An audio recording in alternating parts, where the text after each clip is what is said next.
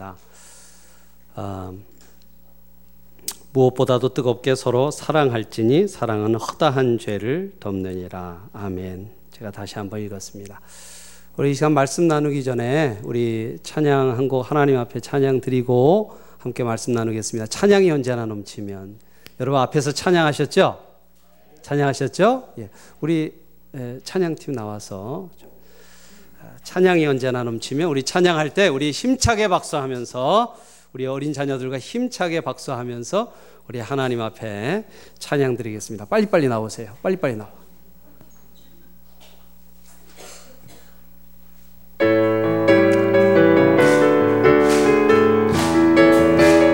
찬양이 언제나 찬양이 언제나 넘치면 은혜로 얼굴이 환해요 성령의 충만한 모습을 서로가 느껴요. 할렐루 할렐루 할렐루 손뼉 치면서 할렐루 할렐루 소리 외치며 할렐루 할렐루 두 손을 들고 주님을 찬양해요. 감사가. 감사가 언제나 넘치면 은혜로 얼굴이 환해요 성령의 충만한 모습을 서로가 느껴요. 할렐루 할렐루. 할렐루 할렐루. 손뼉 치면서 할렐루 할렐루 소리 외치며 할렐루 할렐루 두 손을 들고 주님을 찬양해요. 사랑이 사랑이 언제나 넘치며 은혜로 얼굴이 환해요 성령의 충만한 모습을 서로가 느껴요. 할렐루 할렐루 손뼉 치면서 할렐루 할렐루 소리 외치며 할렐루 할렐루 두 손을 들고 주님을 찬양해요. 기도가 언제나 넘치면 은혜로 얼굴이 환해요 성령의 충만한 모습을 서로가 느껴요. 할렐루 할렐루. 할렐루 할렐루 손뼉 치면서 할렐루 할렐루 소리 외치며 할렐루 할렐루 두 손을 들고 주님을 찬양해요. 할렐루야 할렐루야. 오늘 온 가족 연합 예배를 맞아서 예배 가운데 또 우리 찬양교회 모든 가정들 가운데 하나님 주시는 은혜와 복이 넘치시기를 주의 이름으로 축복합니다. 자, 우리 함께 인사 나눌 때에 하나님께서 우리 가정을 사랑하십니다. 인사 나누겠습니다. 하나님께서 우리 가정을 사랑하십니다. 하나님께서 우리 가정을 축복하십니다.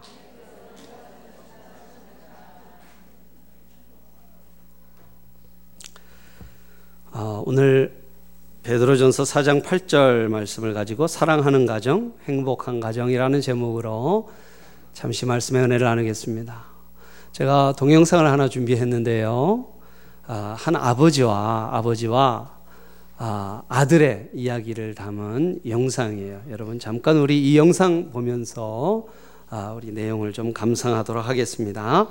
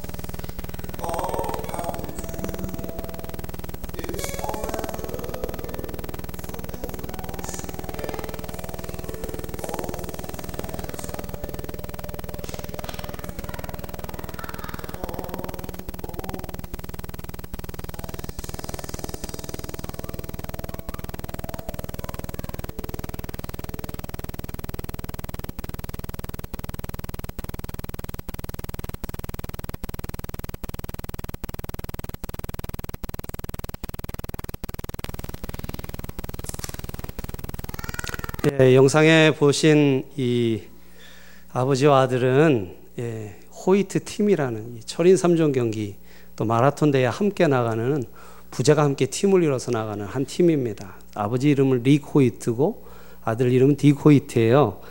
어, 아들이 태어날 때 탯줄이 목에 감겨서 뇌에 산소가 공급이 안 됐습니다. 그래서 뇌성마비가 됐어요. 그래서 아버지가 이 아들을 품에 안고 어떻게 할까 하다가 자신의 하던 일을 다 그만두고 이 아들을 데리고 마라톤 경기에 나갔대요. 휠체어를 밀면서 그래서 첫 번째 마라톤 경기에서 꼴찌에서 두 번째로 들어왔답니다. 근데 에, 그때 아들이 그런 얘기를 했대요. 오늘 처음으로 내 몸의 장애가 사라진 것 같았어요. 이런 얘기를 했어요. 아버지가 더 동기부여가 돼가지고 마라톤에 이 부자가 팀을 이뤄서 64회 나갔답니다. 뭐 마라톤을 한 10번씩 다 나가셔서 별로 놀라시질 않네요. 그리고 철인 3종 경기에 206회 출전을 했대요. 아들을 자전거에 앞에 태워서 사이클을 타고 또 보트에 태워서 수영을 하고 철인 3종 경기는 자전거, 수영, 아, 이 마라톤 세 가지를 함께 하는 거잖아요. 보스턴 마라톤 대회 24번 연속 완주의 대기록이 있답니다. 그리고 6,000km에 이르는 미국 대륙을 횡단하기도 했어요. 예. 놀라운 일이죠, 여러분. 뇌성마비 걸린 아들을 데리고 이 모든 일을 해냈다는 건 기적이죠. 사람들이 그랬대요. 아픈 아들 데리고 너무 무리하는 거 아니냐. 그랬더니 이 아버지가 그랬답니다. 사람들이 몰라서 그러는데 이 경기 때마다 나를 압박하는 건 아들이래요. 예. 예. 아빠, 더 달려요. 더 달릴 수 있어요. 더 갑시다. 계속 자기를 몰아붙인다는 거예요. 지금 아버지가 70세가 넘었습니다. 아들은 50세가 넘었어요. 이 아들이 대학까지 다 나왔어요. 예. 근데 지금도 함께 뛰고 달리고 있대요. 여러분, 어, 가정은 이런 기적이 일어나는 곳인 줄로 믿습니다. 예. 사랑의 기적이 일어나는 곳이 바로 가정이에요. 그래서 가정은 가장 놀라운 것이고 가장 멋있는 곳이라는 생각을 합니다. 예. 여러분, 여러분의 가정이 가장 놀라운 곳인 것을 믿으시기를 축복합니다. 또 여러분의 가정이 가장 세상에서 어느 곳보다 멋있는 장소라는 사실을 믿으시기를 바랍니다. 우린 사실 그 소중함을 몰라요. 여러분, 가정이 왜 중요할까요? 가정이 중요하다고들 합니다. 가정이 정말 중요하다고. 가정이 무너지고 있다고. 예. 여러분 가정이 왜 중요합니까? 여러분 도대체 가정이 왜 중요해요? 예. 어떤 사람들에게는 막 가정이 또는 가족이 예. 정말 떠나고 싶은 곳이기도 합니다. 예. 가정은 좋은 곳일 수도 있지만 가슴 아픈 곳이라고 여기는 사람들도 있어요. 여러분, 가정이 그러나 중요합니다. 왜 중요하냐면, 여러분, 가정이야말로 사랑을 느끼고 사랑을 배우는 것이 바로 가정이기 때문에 그래요. 사랑을 배우고 사랑을 느끼는 것. 아빠가 엄마를 아, 사랑합니다. 엄마가 아빠를 사랑해요. 부모가 자식을 사랑합니다. 자식이 부모를 사랑해요. 형제간이 서로 사랑합니다. 온통 사랑을 느끼고 배우는 것이 바로 가정이잖아요. 그리고 가정은 다른 말로 하면 또 하나님을 느끼고 배우는 장소예요. 왜냐하면 여러분 우리 교회 오다 보면 십자가 탑에 써 있는 말이 있죠. 예, 뭐라고 쓰여 있나요? 예, 한번 여러분 따라해 보세요. 하나님은 사랑이시다. 믿으십니까? 예. 하나님은 사랑이시래요. 그래서 여러분, 가정이 화목하고 사랑이 넘치면 우리는 바로 그 가정에서 하나님을 만나고 하나님을 배워요. 아버지 같은 하나님, 어머니 같은 하나님을 만나고 자녀들에게 사랑을 주면서 하나님의 마음이 이런 것이구나 알게 됩니다. 그래서 여러분, 하나님을 가장 먼저 느끼고 배우는 것은 가정이어야 돼요. 가정입니다. 여러분, 오늘 영상 보면 몸을 움직이지 못하는 아들에게 아버지는 할 수 없는 것을, 할 수 없는 모든 것을 경험하게 해줍니다. 하나님 같은 아버지예요. 이 아들에겐 그렇지 않습니까? 한편으로 이 아들을 위해 모든 것을 버린 아버지는 하나님의 사랑을 얼마나 깊이 깨닫게 되었을까요? 이 아들을 위해 헌신하면서. 네. 우리가 얼마 전에 가정 행복 세미나를 했습니다. 여러분 오신 분들은 아마 많은 은혜를 받으신 줄로 믿습니다. 여러분 은혜 많이 받으셨어요? 예.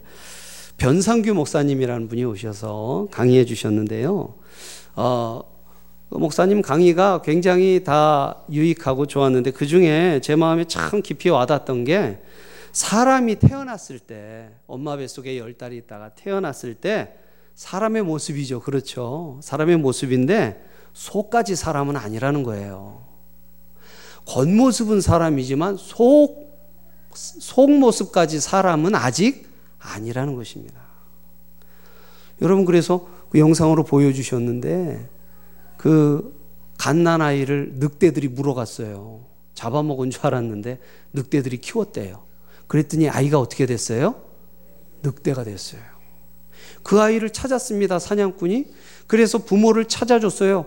그런데 아이가 넉 달인가 있다 죽었어요. 여러분 사인이 뭔지 아세요? 영양실조입니다. 부모가 밥 안 줬겠어요? 줬죠. 안 먹는 거예요. 계속 마룻바닥만 가 긁고 밤 되면 높은 데 올라가서 아우 이러고 있고 늑대가 돼버린 거예요. 아이가 아니라.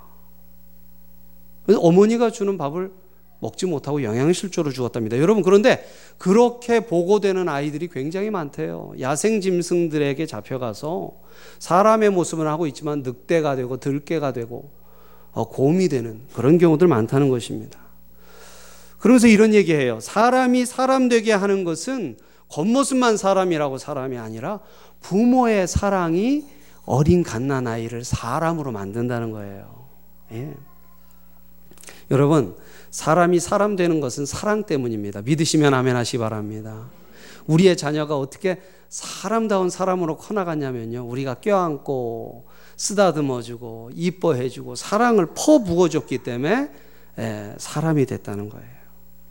여러분, 그래서 가정은 사랑을 느끼고 배우는 곳이어야 합니다. 우리의 가정들이요. 특별히 우리 믿는 가정들은 정말로 그 안에서 사랑을 느끼고 배우는 곳이어야 해요. 예. 가정에서 사랑이 충만해야 행복한 인생이 되고 미래가 창창한 인생이 됩니다. 예. 가정에서 사랑을 체험하고 배우는 것은 인생의 성패를 좌우하는 거예요. 그래서 여러분 우리가 세미나 때 또 하나 충격받았던 게 에, 여러분 사람의 뇌를 MRI인가 뭘로 찍어놨는데요. 보통 부모의 사랑을 받고 자란 사람들의 뇌는 노란색과 빨간색이 있어요. 노란색과 빨간색이. 예. 찍어 놓으면 그렇습니다. 근데 여러분 부모의 사랑을 못 받고 자란 사람들은요. 사진 색깔이 파래요. 뇌 색깔이 그냥 파랗습니다. 근데 여러분 뱀 아시죠? 뱀. 뱀 아시죠? 뱀도 뇌가 있대요. 뱀도 작기는 한데 뇌가 있는데 뱀을 찍어 놓으면 그렇게 파랗답니다.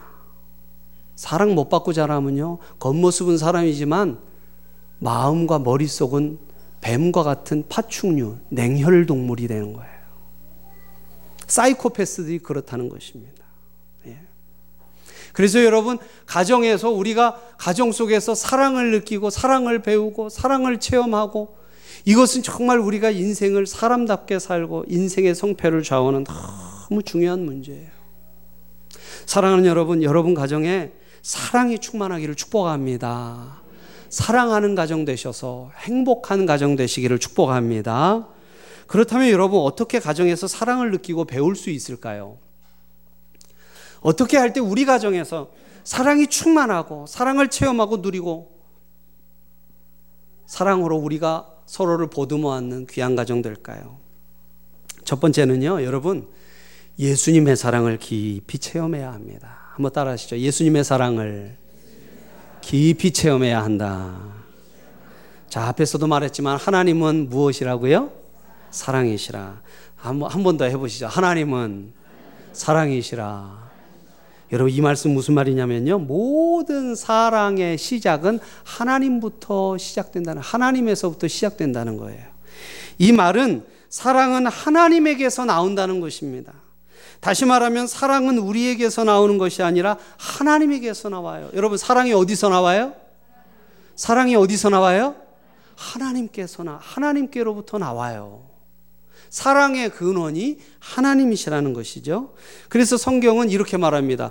우리가 하나님을 사랑한 것이 아니라 하나님이 우리를 먼저 사랑하셨다고. 할렐루야. 우리 마음속에 사랑이 있다면 그것은 하나님을 닮아서이고 하나님의 은혜를 입었기 때문이라는 거예요. 그렇습니다. 여러분 그렇다면 하나님의 사랑은 어디 있을까요? 하나님의 사랑은요 바로 십자가에 있어요. 예. 한번 따라하시죠. 하나님의 사랑은 십자가에 있다. 예. 지금 스크린에 가려서 안 보입니다만 예, 스크린 뒤에 십자가 있잖아요. 그렇죠? 여러분 예수 그리스도께서 우리의 죄를 용서하시려고 어, 이 십자가에 달려 죽으심으로 어, 죄의 대가를 대신 치르셨습니다.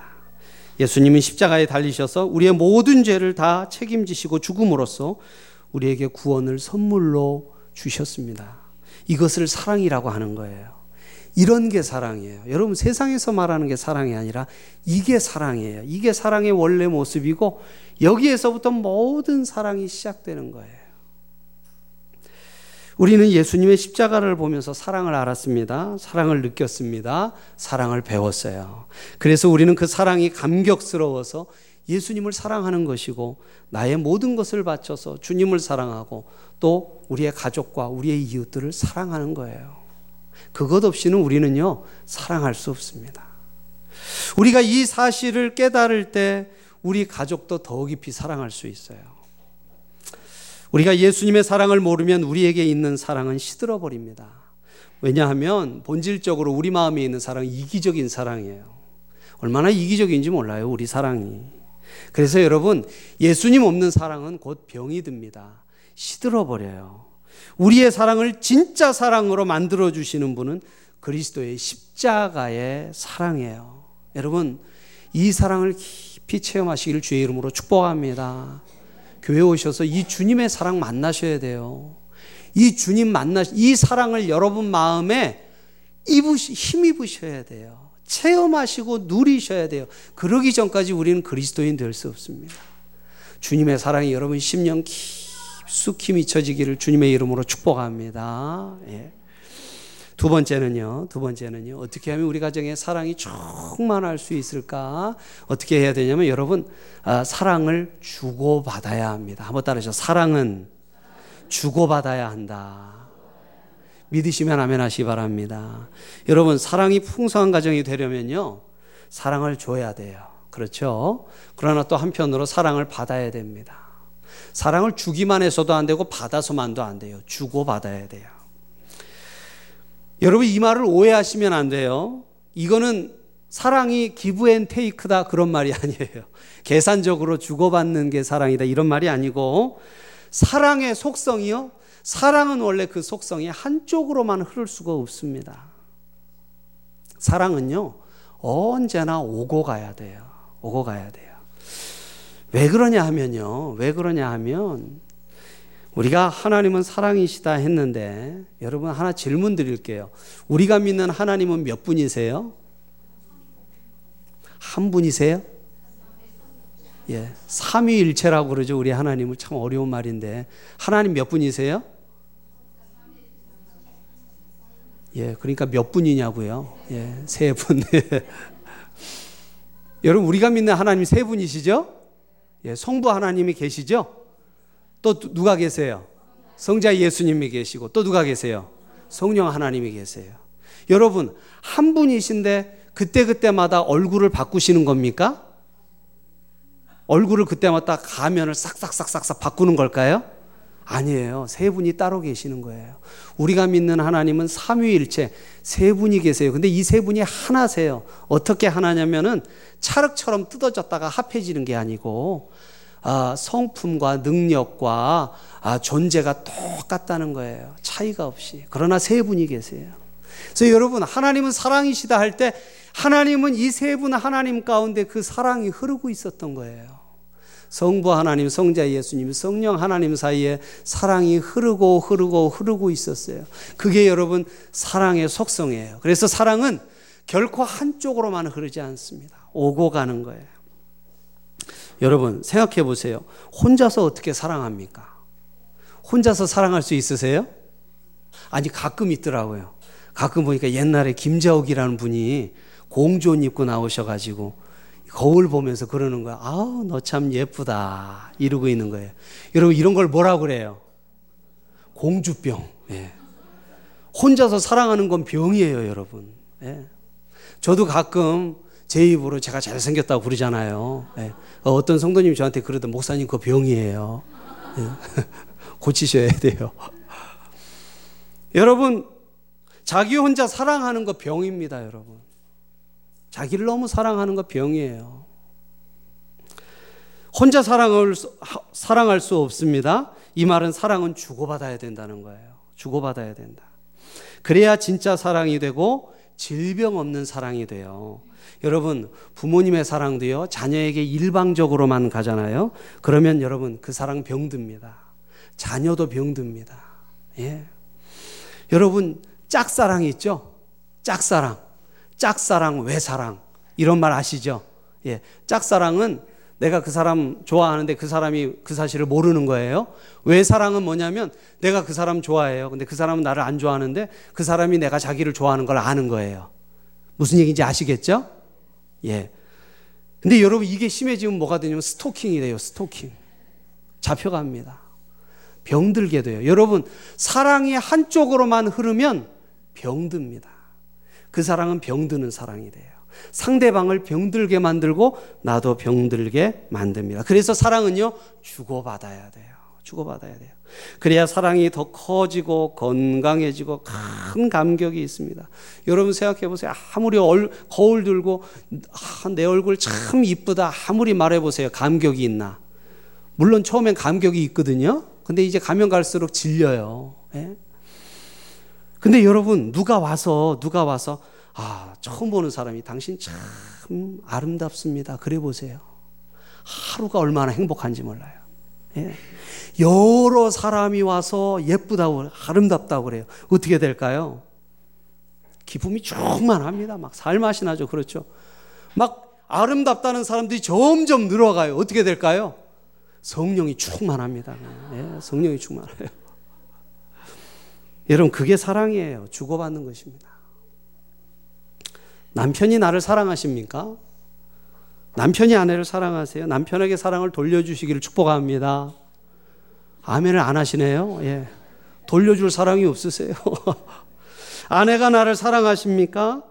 아내에게 사랑을 돌려드리세요. 할렐루야. 부모님이 자녀들을 사랑합니다. 자녀들이요. 잘 들으세요. 이제 부모님께 그 사랑을 좀 돌려드리세요. 부모님께 사랑을 돌려드리세요. 네. 여러분, 저는 하나님과의 사랑도 그렇다고 생각합니다. 하나님 사랑만 받으려고 하지 마세요, 여러분. 하나님 주시는 축복만 받으려고 하시면 안 됩니다. 내가 병들어요, 여러분. 그래서 하나님 사랑과 축복만 받으려고 하는 사람은 늘 불평불만과 원망이 생깁니다. 이제 여러분, 아, 사랑은 주고받는 거잖아요. 그죠? 여러분, 하나님 사랑할 수 있기를 축복합니다. 할렐루야. 하나님 사랑하세요. 예수님께서 베드로에게 물으시잖아요. 그렇죠? 제자 베드로에게 네가 나를 사랑하느냐? 배신한 제자에게 아무것도 묻지 않으시고 딱 한마디 물으시잖아요. 네가 나를 사랑하느냐? 네가 나를 사랑하느냐?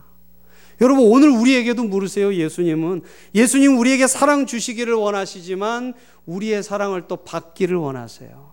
그래서 물으세요. 네가 나를 사랑하느냐? 주님을 사랑하시기를 축복합니다. 내 유익과 내 즐거움과 내 편의를 내려놓고 하나님을 진정으로 사랑해 보세요. 정말로 주님을 사랑해 보세요. 깊은 만족이 있어요. 나를 희생하고 사랑하는 그 사랑에 만족이 있습니다. 희생 없는 사랑에는 만족이 없어요. 더 큰 하나님의 사랑을 맛보게 될 것입니다. 주고받아야 돼요. 병들지 않는 진짜 사랑이 충만한 가정이 되려면, 되려면 가족들이 서로 사랑을 주고받으시기를 바래요. 특별히 자녀들이요. 우리 부모님들에게 사랑을 돌려드릴 수 있기를 축복합니다. 예. 마지막 세 번째는요. 세 번째는 어, 여러분 가정 가운데 사랑이 충만하려면 어, 서로 죄를 덮어야 합니다. 한번 따라하시죠. 서로 죄를 덮어야 한다. 서로 죄를 덮어야 한다. 가정은 사랑을 깊이 느끼는 장소이기도 하지만 사랑이 채워지지 않으면 상처도 깊이 받는 것이 가정입니다. 아니, 상처받을 일이 더 많을 수도 있어요. 왜냐하면 이 세상에 완전한 가정도 완전한 사람도 한 가정도 한 사람도 없기 때문에 그렇습니다. 아버지도 실수합니다. 어머니도 잘못, 잘못할 때가 있습니다. 자녀들은 잘못과 실수 투성이에요. 그것을 지적하고 비판하는 곳에서는 사랑이 설 수가 없습니다. 가정이 왜 좋은 곳일까요? 실수와 잘못을 덮어주는 거예요. 예. 가정은 바로 그런 곳이죠. 실수와 잘못을 아무런 조건 없이 덮어주는 것입니다. 그래서 여러분 제가요, 제가 가만 보니까 이 가정에서 일어나는 다툼과 싸움을 분석한 논문을 제가 하나 예, 읽은 적이 있는데요. 이 가족 간에 서로 크게 상처 주는 말들이 여러 가지가 있는데 그 중에 대표적인 말이 이 말이에요. 뭐냐면은 당신 그럴 줄 알았어. 네가 그렇지 뭐. 아, 이게 배우자에게 서로 당신 그럴 줄 알았어 또는 자녀들에게 네가 그렇지 뭐. 이거는 너무나 깊은 상처가 되더라고요. 너무나 깊은 근데 대부분 사실관계를 확인 안 하고 옛날의 잘못, 옛날의 실수를 떠올리면서 사실관계도 확인하기 전에 그렇게 말부터 해버린다는 거예요. 이게 아주 깊은 상처가 되고 가족 간의 대화를 막아버린다는 겁니다. 여러분 오늘 그 두 마디는 이제 절대 하지 않기로 우리 약속했으면 좋겠어요. 할렐루야. 자, 우리 옆에 있는 가족과 어, 딴 사람이랑 약속하지 마시고 가족이랑 좀 약속해 보세요. 새끼 손가락 걸고 이제는 우리는 그 말 하지 맙시다. 빨리 한번 해 보세요. 새끼 손가락 걸고. 예. 예.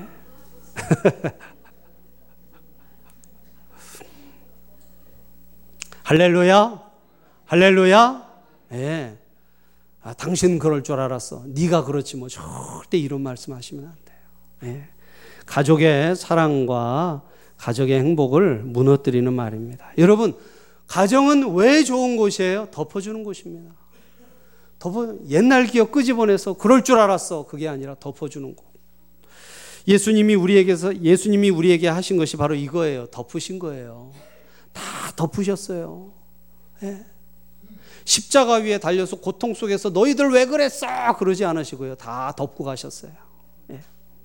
들추지 않으시고 덮으셨습니다. 물론 주님께서 회개하기 위해서는 낱낱이 들추실 때가 있어요. 회개하지 않는 영혼을 향해서 회개하라고.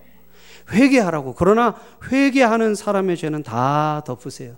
성경이 뭐라고 합니까? 영원히 기억지 아니하리라. 영원히 기억. 여러분 기억력으로 따지면 하나님처럼 기억력 좋으신 분이 어디 있으세요? 그죠? 근데 그분이 영원히 기억하지 않으신대요. 할렐루야. 할렐루야.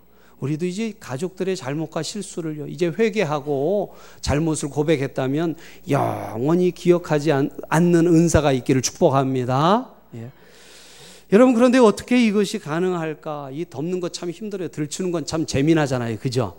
그죠? 삼삼오오 모여서 남 실수 들추는 거 이거 재미납니다. 그래서 시간 가는 줄 몰라요. 근데 덮는 건 참 어려워요. 예? 누가 어느 분이 그러더라고요. 덮으면요 입이 너무 간질거려가지고 밤에 잠이 안 오는데 그 다음 날 두 배로 들춘대요. 전날 못 들춘 것까지 막 들춘대요. 이거 쉽지 않아요. 그래서 여러분 오늘 본문에 뭐라고 하신지 아세요? 오늘 본문에 자 여러분 8절 보시면 이렇게 말합니다. 따라해 보세요. 무엇보다도 뜨겁게 서로 사랑할지니 사랑은 허다한 죄를 덮느니라. 허다한 죄를 덮기 전에 먼저 할 게 있어요. 뭐 해요? 서로 어떻게 사랑해요? 뜨겁게. 예. 한번 여러분 해보세요. 뜨겁게. 안 뜨거워요. 그냥 따뜻한 정도예요. 좀 뜨겁게. 사랑이 많이 식었습니다. 예. 다시 한번 뜨겁게. 예, 뜨겁게래요. 뜨겁게. 여러분 성경을 제가 여러 성경을 찾아봤거든요. 그랬더니 이 뜨겁게라는 말이 어떻게 다르게 번역이 됐냐면은 열심히 그렇게 돼 있어요. 열심히 사랑하라고. 또 어떤 성경은 깊이 사랑하라고. 깊이 사랑하라고. 그리고 유진 피터슨이라는 분이요. 유진 피터슨이라는 분이 현대인이 알아듣기 쉬운 말로 성경을 좀 다시 써서 메시지라는 신약 성경을 만들으셨는데 거기에 보니까 이렇게 이렇게 뜨겁게라는 말을 좀 길게 이렇게 해석을 해놨어요. 뭐냐면 여러분의 삶이 거기에 달렸다는 듯이 사랑하십시오. 감이 좀 오세요? 예, 한번 따라해 보세요. 여러분의 삶, 아니, 나의 삶이 거기에 달렸다는 듯이 사랑하라. 그렇게 해놨어요, 여러분. 예. 그러니까 다시 말하면 생명 걸고 사랑하라는 거예요. 그렇습니다. 쉽지 않아요. 실수를 덮고 허물을 덮는 거 쉽지 않습니다. 그래서 뜨겁게 거기에 우리의 인생이 달린 것처럼 뜨겁게 사랑하고 그래야 덮을 수 있어요. 그래서 여러분 이 사랑은요 감정이 아닙니다. 열심이라는 말은요 열심이라고도 번역이 됐는데 이건 감정이 아니라 의지예요. 여러분 기독교의 사랑은요 감정의 사랑이 아니에요. 의지의 사랑이에요. 의지의 사랑. 나를 희생하고 나를 온통 내 자존심을 다 내려놓고 나를 버리고 희생해서 하는 사랑이 우리 주님이 우리에게 보여주신 사랑입니다. 할렐루야. 여러분 장발장 이야기 아시죠? 예. 장발장 이야기.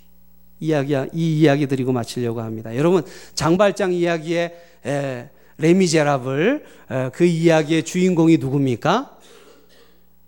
예, 우리는 장발장이라고 생각하고 또는 끝까지 이 장발장 쫓아다닌 사람이 있었죠. 자베르 경감이라고 예, 나중에 자살했잖아요. 예. 이두 사람이 그리고 이제 이 장발장의 딸 코제트 뭐 이렇게 예, 주인공들이 있는데 저는 이 장발장 이야기 레미제라블의 진짜 주인공 따로 있다고 생각해요. 그렇습니다. 진짜 주인공은요 이 장발장을 용서한 신부예요. 신부예요. 장발장이 쭉 추운 겨울날 헤매고 있었습니다. 성당에 들어가서 밥 한 끼 달라고 했더니 아무도 맞아주지 않았는데 신부가 맞아줬어요.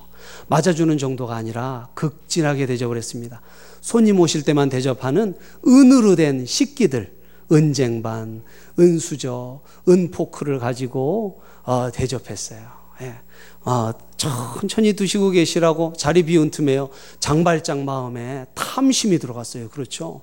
야, 요거 좀 가지고 튀면은 한동안 어, 먹고 사는 거는 지장 없겠다. 그래서 신부님 없는 동안 어, 은, 은쟁반, 은수저 싹 싸가지고 도망갔어요. 예, 도망갔는데 여러분, 가다 경찰한테 걸렸죠. 행색은 남루한데 뭘 잔뜩 지고 있잖아요. 그거 풀어봐라. 잡아놓고 얘기했더니 풀어봤더니, 예, 은수저 은쟁반이 나오는 거예요. 너 이거 났어? 성당까지 끌려갔습니다. 장발장은 내 인생은 끝났구나 생각했겠죠. 예. 신부가 그를 맞이해요. 신부님, 이 사람이 은쟁반 은수저를 가지고 있는 건데 어떻게 된 겁니까? 이 신부님이 장발장 지극히 바라보고 있더니요. 당신 왜 그것만 가져갔어요? 왜 이 촛대는 안 가져갔냐고. 은촛대를 내주자.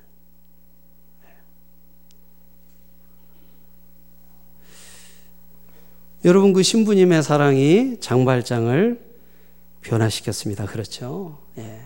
여러분 정말 이 신부님이 뜨겁게 사랑하고 열심히 사랑한 겁니다. 아니 왜 고발하고 싶지 않았겠어요? 호의를 베풀었는데 호의를 베풀었는데 원수로 갚잖아요. 여러분 세상에 이런 사람들 많습니다. 호의를 베풀었는데 원수로 갚아요. 그런데 그걸 덮어요. 이 신부님이. 여러분 그 장면이 바로 레미제라블의 예, 하이라이트인 것 같아요. 그 부분이야말로. 예. 그 작가가 하고 싶은 얘기가 바로 그것입니다. 예. 덮었어요. 덮었더니 이 장발장 마음속에 감동의 꽃이 피고 사랑의 열매가 열렸습니다. 그 열매를 먹고 장발장은 변화됐어요. 여러분, 누구라서 호의를 호의로 대하지 못하고 잘못 갚는 그런 그런 실수를 해보지 않은 사람이 누가 있겠어요? 그렇죠? 덮었습니다. 그것이 장발장의 삶을 변화시켰지요. 이 사랑이 여러분 가정에 넘치기를 축복합니다. 예.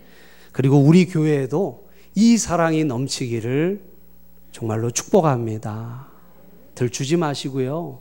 덮으십시다. 주님의 사랑으로.